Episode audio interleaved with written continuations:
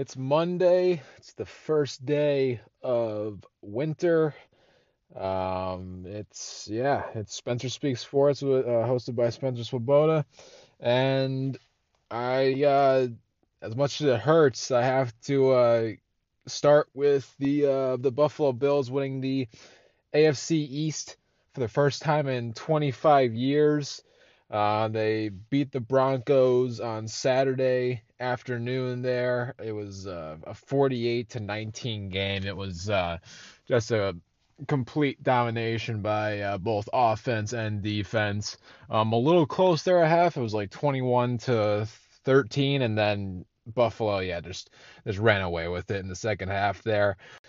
The Patriots, though, they got um, eliminated from the from playoff contention with a loss to the Dolphins uh, yesterday. It was 22 to 12. Um, Nick Folk, their kicker, heck of a game, four field goals, uh, good for him. Uh, Jake Bailey, their punter, was also good. Um, the signs I'm pointing to with this is that it's not a good sign when your special teams players are your MVPs, pretty much. Uh, J.C. Jackson, their their cornerback there, had another good game, uh, another interception to add. I think he's up to eight now this season, so definite Pro Bowl or maybe even All Pro contention there. Um, but yeah, it just wasn't the the year for New England. It's uh, interesting COVID year. I mean, they they had um, they were without Patrick Chung, one of their I mean, he's kind of like a hybrid. He's like a safety linebacker hybrid, very versatile on the field. Um, Dont'a Hightower, they're basically their core um, on def- uh, defense there at linebacker. Uh, Brandon Bolden, another good contributor on special teams, and he's also a running back. Marcus Cannon, their uh, offensive tackle, a very good player there. He opted out. Obviously, you lose Tom Brady. That's not necessarily great. Cam Newton wasn't the best replacement for that. Um, but uh, yeah, that's just the offense just didn't have enough. Didn't help either that Julian Edelman uh, was out for most of this season with uh, probably I don't know. I don't know what he had. I think he had a knee procedure or something like that. Uh, that was the main injury, but he's he was just uh, beat up. Um, he had surgeries in the in last off season too. Um, but yeah, uh, maybe maybe you go to Stidham, Jarrett Stidham, their backup quarterback next week. Um, obviously, I mean you're out of the playoffs now, so I, it could be a good time to maybe see what um, Stidham has in a full game sample. But uh, obviously Newton, uh, they're playing the, they're playing the Bills, uh, which is kind of funny this this upcoming week. Um, Newton they play well. They had a shot to to win that game in in Orchard Park there earlier in the season, uh, but uh, Newton uh, fumbled the football there, and and game game was over after that. But um, but yeah, so it should be. I I think Newton sh- will be the starter. Um, I don't think Bill Belichick's gonna change that, but I guess we'll find out. Uh, so yeah, that that'll be a that'll be a very interesting Week 16 matchup there. Um, let me dive into the rest of the NFL um, Sunday games and and the other Saturday game there. Um, and then I'll get into some other uh, stuff that happened. A lot of stuff happened this weekend. Um, so yeah, the Falcons, uh, they were playing the Tampa Bay Buccaneers, Tom Brady and the Tampa Bay Buccaneers, and the Falcons blew another lead. Uh, I think this was their fourth game this season to where they had a 95% chance to win according to ESPN's metrics uh, that go on throughout the games. And uh, yeah, the Falcons were up 24 to 7, I think, at some point in the third quarter there of that game, and Tampa Bay came back and won 31 to 27. Um, Tom Brady, uh, key play in that game was that Tom Brady connected to Antonio Brown with, uh, geez, I think seven minutes to go in the fourth quarter to, to put them ahead. Um, pretty sure, certain that that's what it was. And, uh, yeah, this, the, it's, I don't know, it's like, uh, it's a, it's a bad bug that the uh, Falcons have to where they just blow these leads. Obviously, the big one that they're known for is from the Super Bowl when the Patriots beat them after being down 28 to 3 in the third quarter. So Tom Brady is back again. Um, breaking Falcons fans' hearts. Uh, and then we got the Titans. Um, they played the who did they play? They played the um, Lions. There we go. The the Detroit Lions um, dominated that game. It was 46 to 25. Ryan Tannehill, their quarterback, played a really good game. Had five total touchdowns, three passing, two rushing. Uh, it helps when you have the best running back in the league in Derrick Henry. He had 147 rushing yards and a touchdown. Um, yeah, the Lions' defense isn't great, and that is that yeah tells you that all you need to know in the score there. Um, a game that I had no idea what the difference maker was going to be. Um, they kind of proved my point with the Bears and Vikings this weekend. Um, the last time they played, there was really no way to separate them, and it was the same thing here. Um, the Bears just took uh, more advantage of their drives that they had, and uh, I think, yeah, just Minnesota when they got the ball back, Chicago was up. They ended up winning 33 to 27, but Minnesota just didn't have enough time. Um, they had a shot with a hail mary down, um, yeah, uh, with like no time on the clock, and I, I believe it was intercepted, and, it, and, they failed on that attempt. Uh, so yeah, I mean Chicago is in the hunt still for the um, for the playoff uh, spot. Minnesota is uh, they're barely alive in the playoff uh, race. That was a very key game there, and um, we'll see. I mean, uh, Nick Foles, the Bears quarterback, got injured and then Mitchell Trubisky came back in. He started like the first three games of the season for Chicago. Um, and he's still the starter, even though Nick Foles is healthy now. And he's winning Chicago games. He he won Chicago games um, earlier in the year. I think there was three and zero oh, actually before Trubisky got replaced because his stat line wasn't necessarily pretty. His game performance wasn't pretty, but they still won those games. And um, yeah, so I think that's the big difference as to why you're seeing uh, Trubisky still in there instead of Foles is that Trubisky wins games. Um, that's as uh, simple as I can put it there.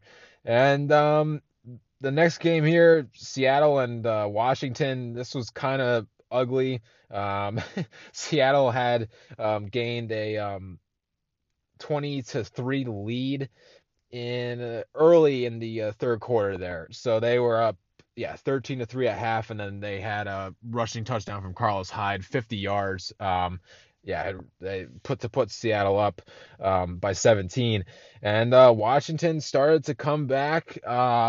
They had a shot to potentially go ahead on one of their last drives there, but uh, they didn't, and then Seattle just ran the time off the clock there with a couple victory kneels. But um, yeah, I think that's. I'll go back to that kind of the Carlos Hyde rushing touchdowns. The Seahawks had a better running game, and uh, they just controlled the game a little bit better. I wasn't expecting much from Dwayne Haskins, the uh, Washington quarterback, um, but he had a decent passing game. Almost almost had 300 yards. So it, but it just uh, it just wasn't enough. And um, yeah, the Seahawks uh, defense played good when they had to, and they won the game there. Um, what's the next game? Oh yeah, this was uh, this was kind of interesting because two weeks ago the Texans and the Colts played each other, and Deshaun Watson they had the ball in the red zone. He had a chance to win it for Houston there at quarterback and score however they were going to score, but it was kind of an errant snap and Watson fumbled it, so the Colts hung on and win there.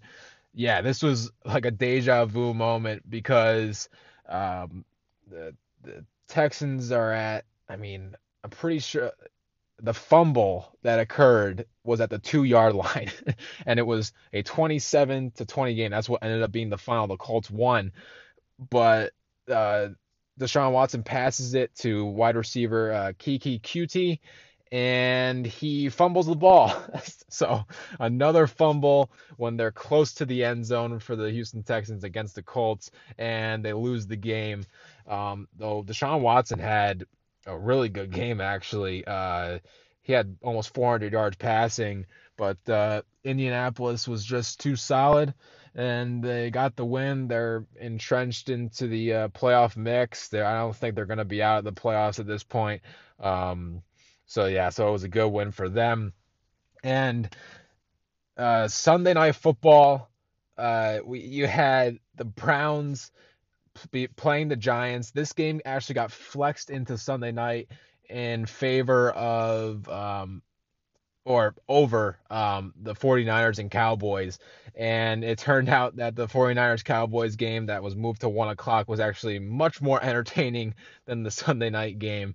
Um, the Browns beat the Giants 20 to 6, and the Cowboys beat the 49ers 41 to 34.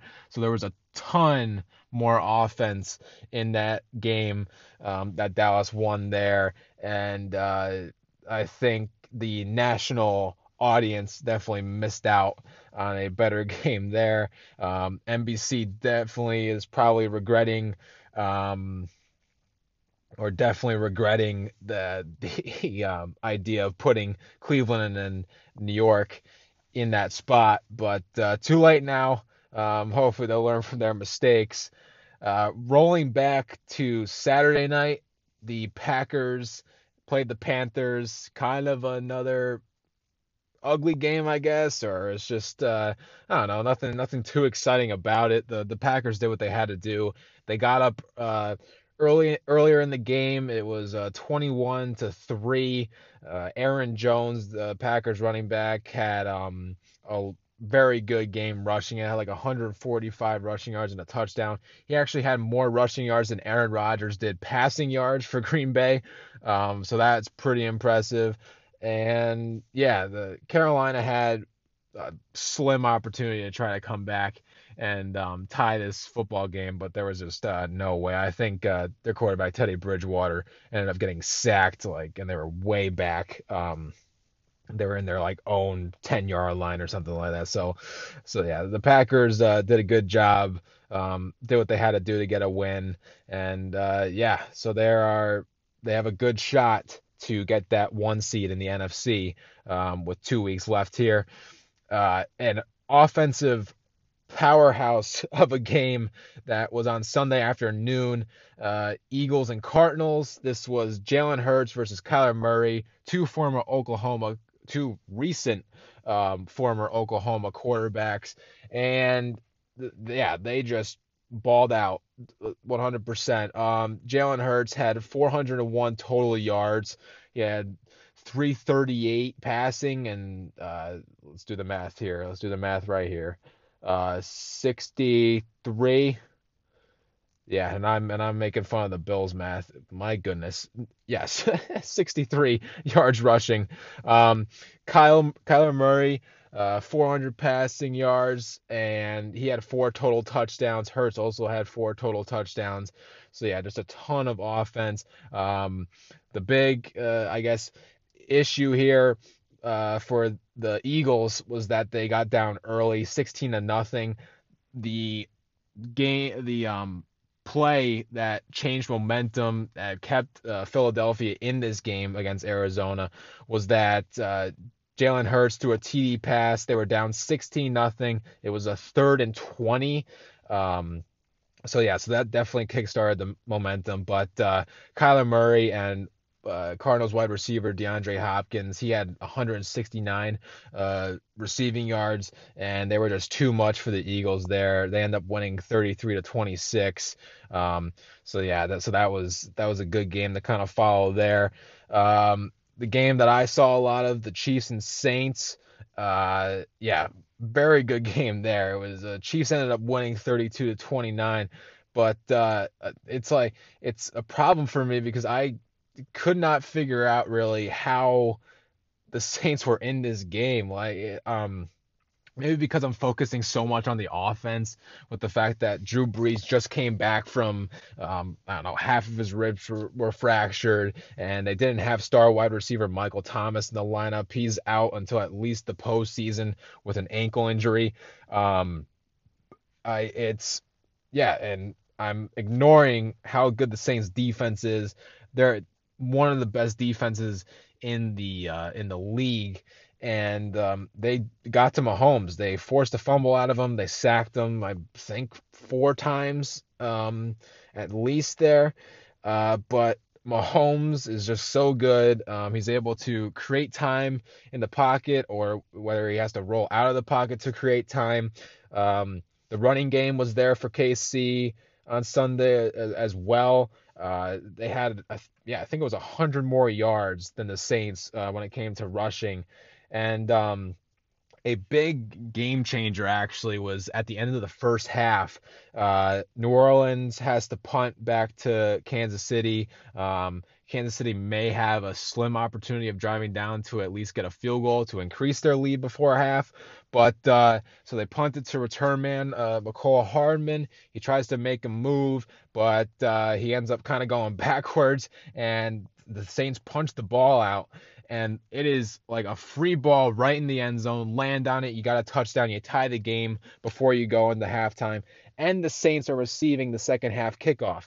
Um, and I believe it might have been their long snapper or one of the guys in the Saints special teams.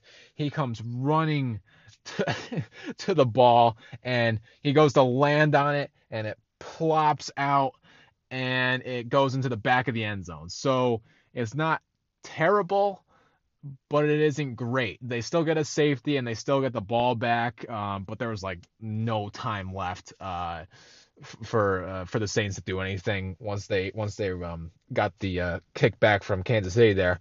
But uh, yeah, that was watching that. That was basically like looking at a rainbow and then it just catches on fire. Like uh, just uh, anything beautiful. It, it just yeah got absolutely torched, especially if you're a Saint fan. That that couldn't have felt good, especially with the um with what the score, the final score ended up being, only a three point game.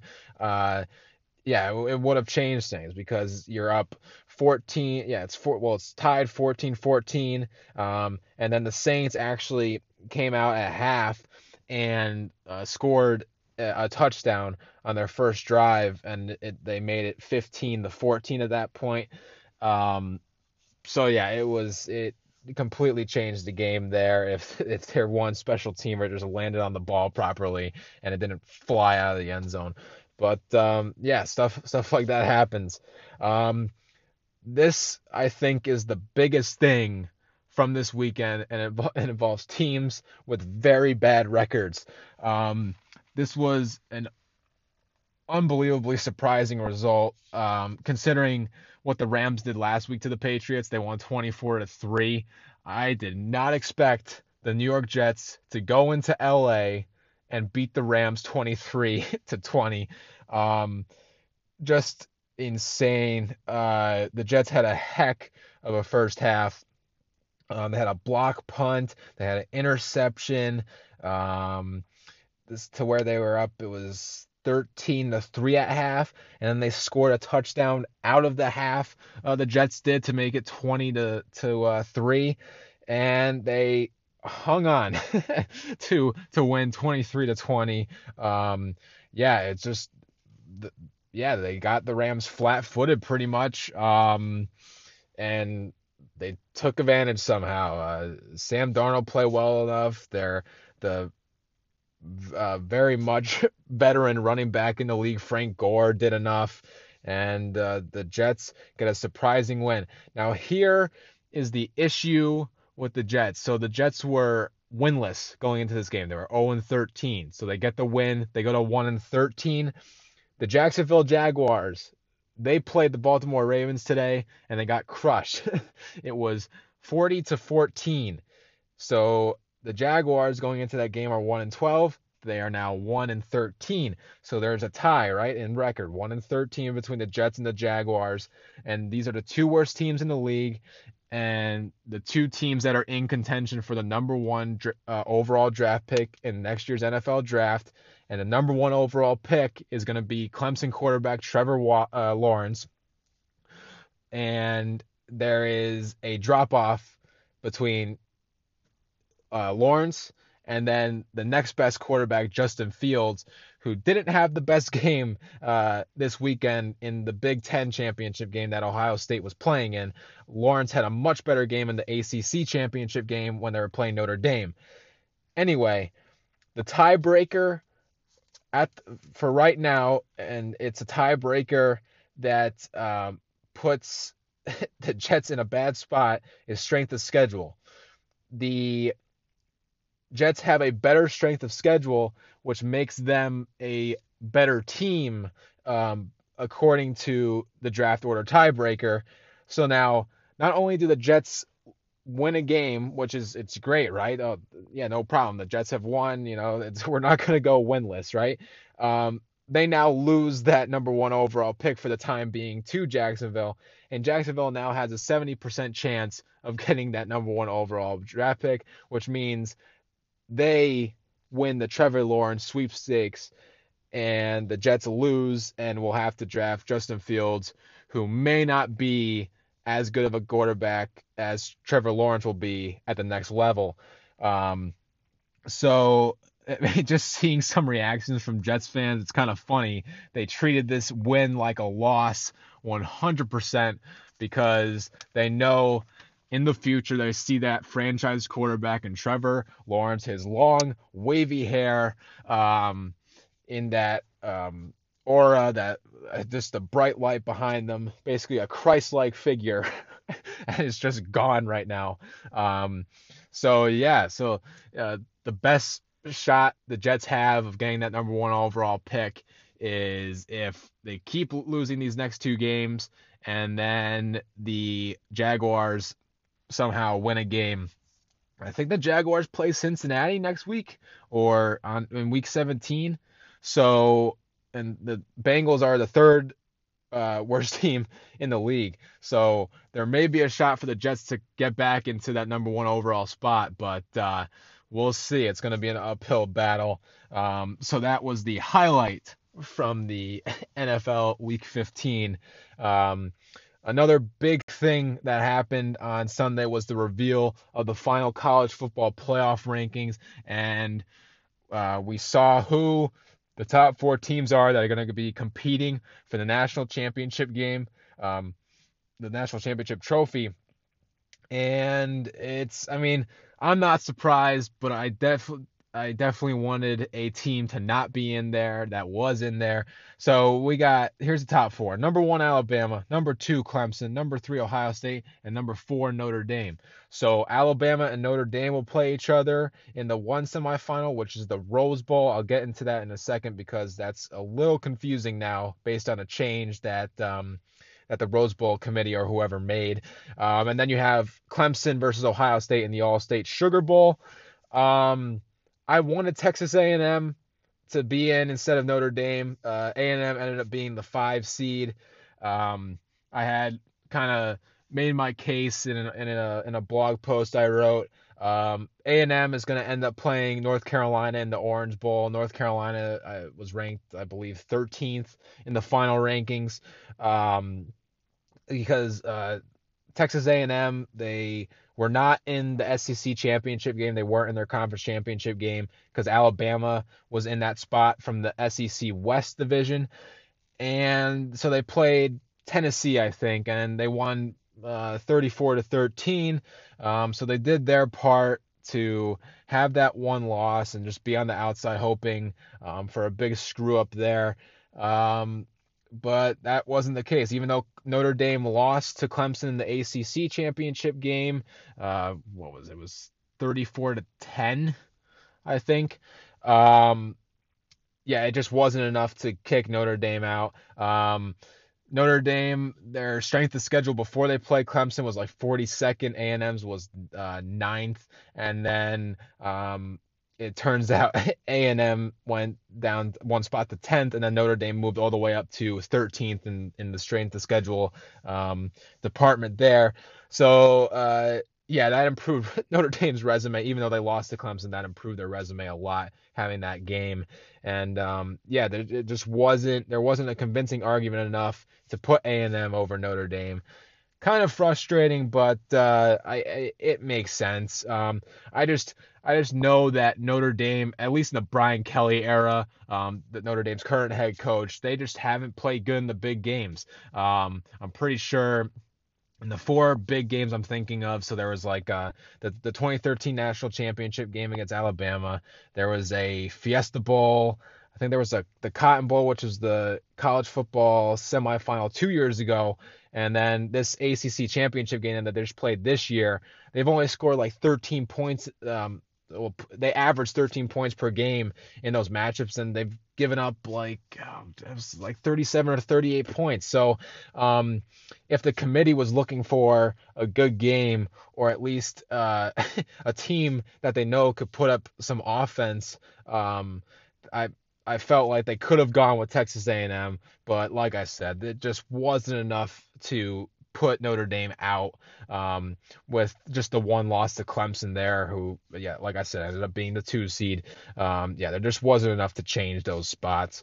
And um, so, yeah, so the Rose Bowl is interesting because it's not being played in the Rose Bowl, um, the traditional stadium in Pasadena there.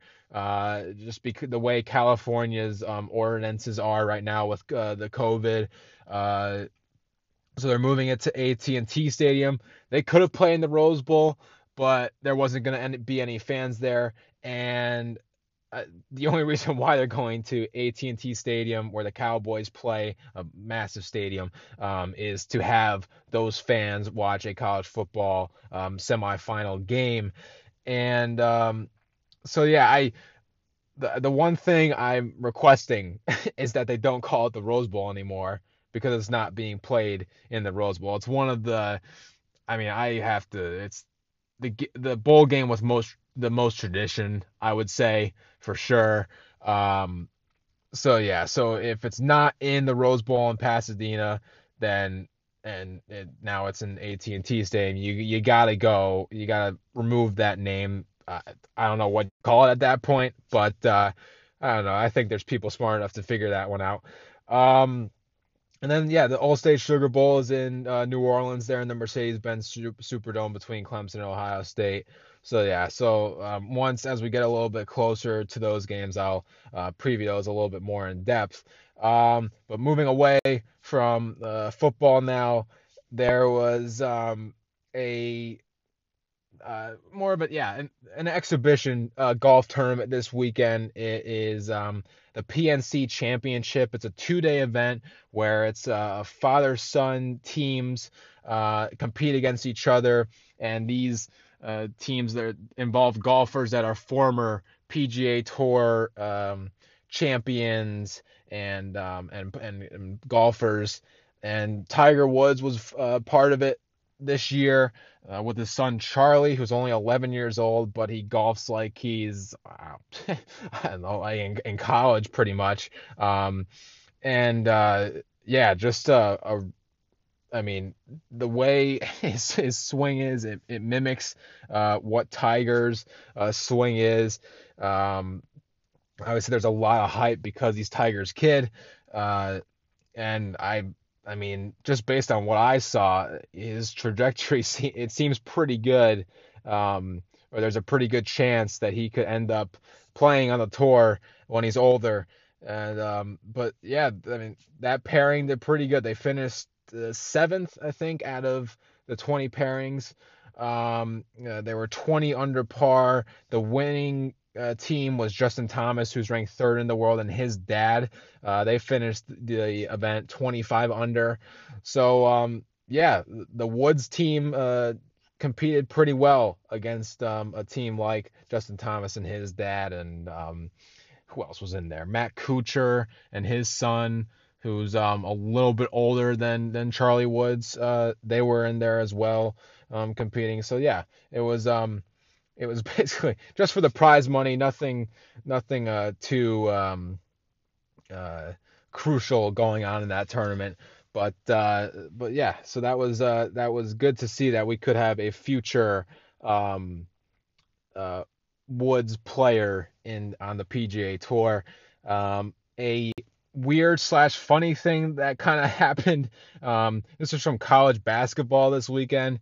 It was between Western Kentucky and Alabama.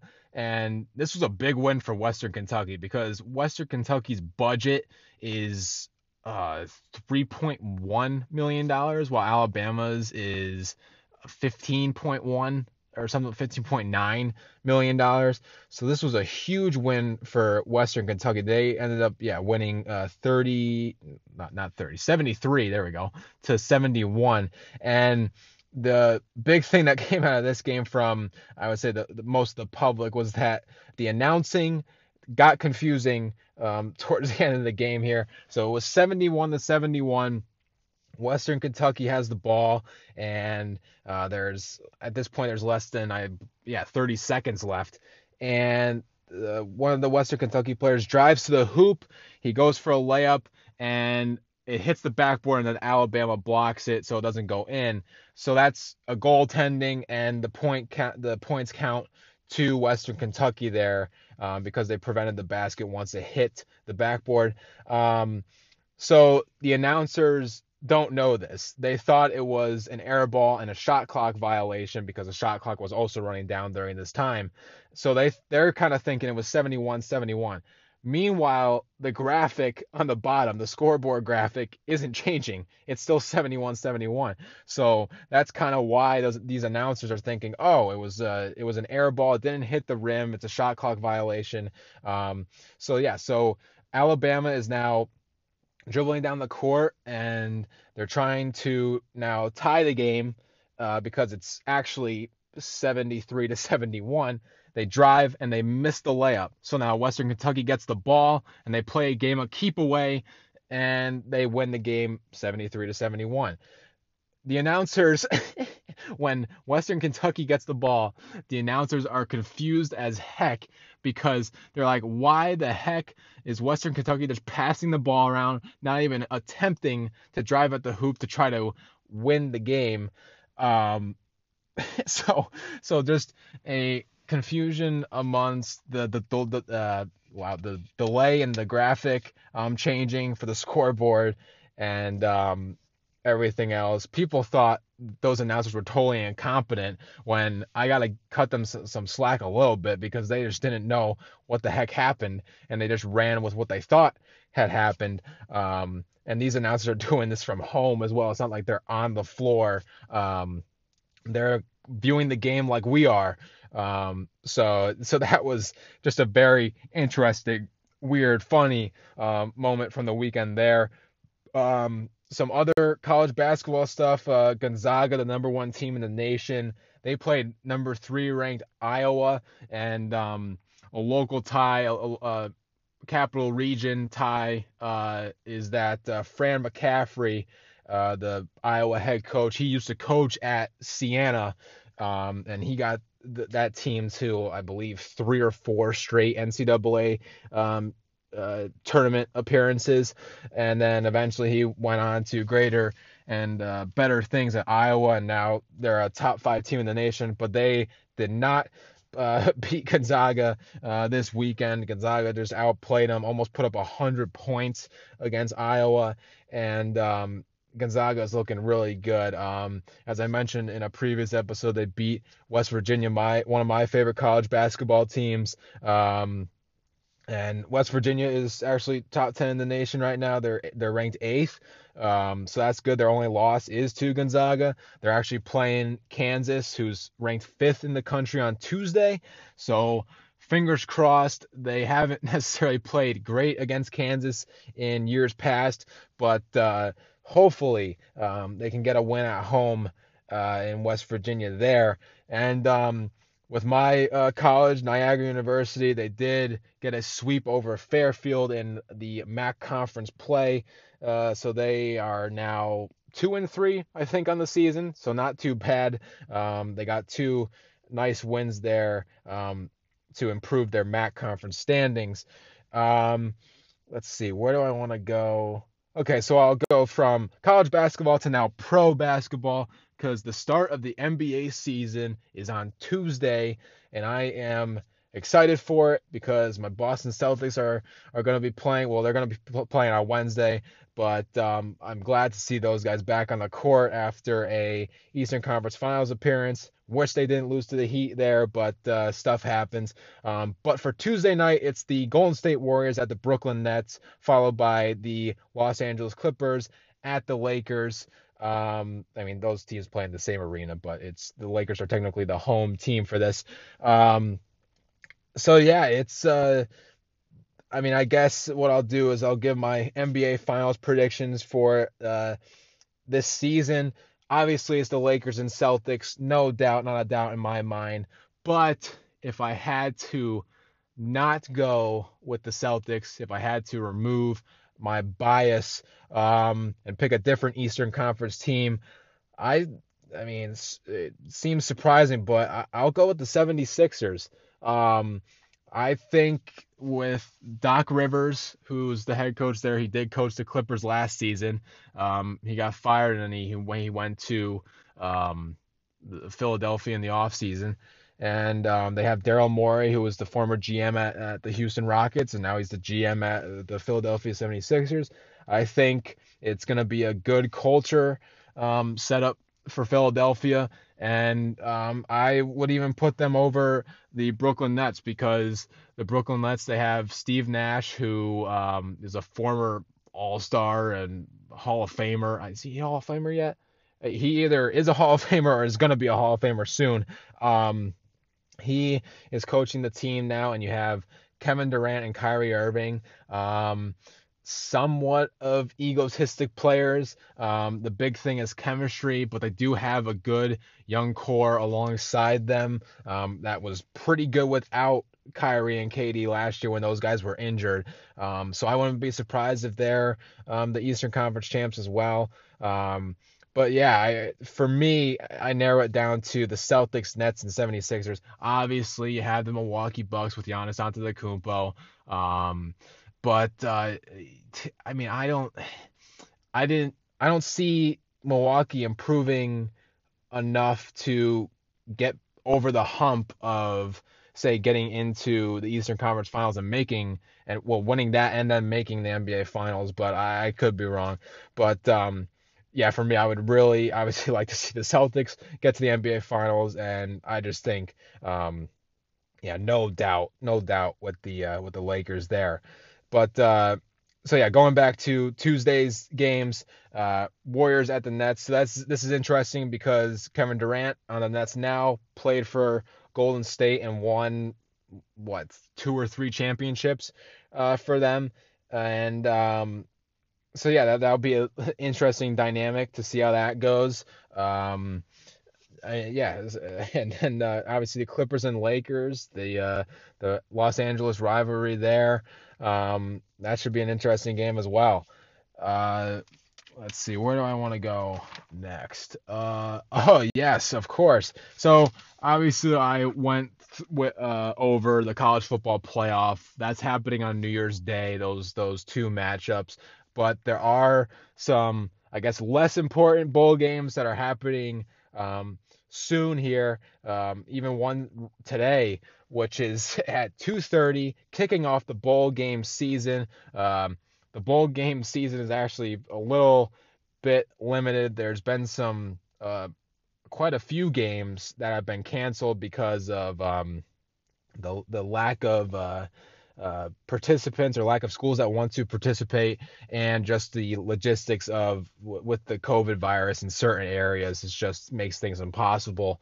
Um, but this game that's happening uh, today, uh, the Myrtle Beach Bowl on ESPN here, 2:30, Appalachian State versus North Texas. Um, I'm gonna do my best to try to analyze these games and give a a reasonable pick here. Um, I like Appalachian State because they're only allowing 19.3 points per game on defense. Um, North Texas has a uh, prolific um, offense. I mean, they have they have um, what 515 yards per game, um, but they their defense is the issue. Um, and Appalachian State's offense is good enough to exploit North Texas's horrible defense that's allowing 41 points per game and 505 yards per game. So not good whatsoever. Give me Appalachian State for that. Now we move to Tuesday, which is uh, one of my favorite bowl games, the famous Idaho Potato Bowl, which is at 3:30, probably on ESPN. I forgot where it was. Um, this is the Tulane Green Wave versus the Nevada. Is it Wolfpack? I think it's Wolfpack. Um, so the the difference maker here is that I like Nevada's quarterback. I, uh, Carson Strong, I like his play better than whoever the heck Tulane's quarterback is. I forget his name. Um, I don't trust Tulane's defense enough against Connor uh, Carson Strong, so that's why I gotta go with the Wolfpack there. Um, then at seven o'clock on Tuesday night, it's the RoofClaim.com Boca Raton Bowl. Um, just an absolute um, legendary name for a bowl game. Um, that, that, deserves a round of applause. Uh, you have the University of Central Florida, who back three years ago was one of those non-power uh, five teams who um, who made a very good bowl game and ended up beating Auburn. Um, a crazy result there. Uh, but they're they're a little um, well they're they're not as good as they were back then. Uh, I think they uh, have three losses this season, but they're playing uh, 16th ranked Brigham Young University, a team that I've kind of uh, promoted uh, before they lost to Coastal Carolina a couple weeks ago. But um, anyway, uh, this game is going to be, I mean, I would be surprised if it's low scoring. I think this game is going to be high scoring uh, because of the two quarterbacks playing in this game. Uh, Dillon, Dillon Gabriel of uh, UCF, he has 3,300 passing yards, 30 touchdowns, four interceptions. Zach Wilson, BYU's quarterback, 3,200 yards, 30 touchdowns, three interceptions. The difference maker here, because there's going to be a ton of offense, I think BYU makes more stops, and I think they have the ability to make more stops. They only have allowed 14.6 points per game in the games they've played this season. That's why I like them over UCF, though I would not be surprised if this just turned into an absolute shootout and there's no defense whatsoever that UCF wins this game. But for me, I got to go with BYU in the, I'll say it again, roofclaim.com, Boca Raton Bowl, 7 p.m., likely on ESPN. I'm pretty sure about that. Um, and here's and here's an issue with uh, because of all these cancellations and stuff of teams opting out and and just saying screw it of, with the bowl season. Um, Army, a team that's nine and four, they um, recently beat Navy and beat Air Force to get what's called the Commander in Chief's Trophy. That's between Army, Navy, and Air Force. And whoever has the best um, record there against those teams wins that trophy. So Army won that trophy because they beat both Navy and Air Force. Um, Army had a deal to be in the uh, Radiance Technologies Independence Bowl. These names are just just keep getting better. Um, they had a deal to be in there, but they don't have an opponent to play in that game. So Army's just left uh, floating around here. Um, I think their AD or athletic director is working very hard to try to get them an opponent. Um, I don't know who the heck they're going to play or what the heck that team's record is going to be. Um, because well here's here's the interesting thing too is that I noticed because I'm also a fan of West Virginia football. Um, I like to root for them. They're in a bowl game and they're playing Tennessee, who's three and seven. Now usually in a typical non-COVID year, you need to have at least six wins to be in a bowl game, and you got to be I think at least above five or uh, equal to 500 or above 500. Um, that's not obviously not the case this year. I was kind of surprised. I'm like, isn't Tennessee like terrible? Um, but yeah, apparently Tennessee is playing West Virginia in whatever the heck uh, bowl game it is. Uh, once it comes closer, we'll uh, I'll I'll get to it eventually, I guess. Um, but yeah, so Army is deserves to be in a bowl game, but they don't have an opponent to play a bowl game. So that's just um, that's just how it is right now, I guess. Um, and then I almost forgot this actually. Uh, Monday Night Football is uh, you got Steelers and Bengals. Um, I like the Steelers um, in every department. Um, advantage them, offense, defense, uh, whatever it may be. I don't know um, what the Bengals can do to win this game. Uh, the, even though the Steelers have lost two in a row. Um, yeah, I just I think this is a bounce back game for the Steelers. That's all I really got uh, there. Not no um no hard analysis on that. Um, so with that being said, I'll close and um, yeah, just uh, I'll keep encouraging to rate, review, subscribe, like, follow to the podcast. Um, you got at Speak Sports, Instagram, Twitter. Um, you got the blog on WordPress. Uh, eventually, videos on the YouTube channel.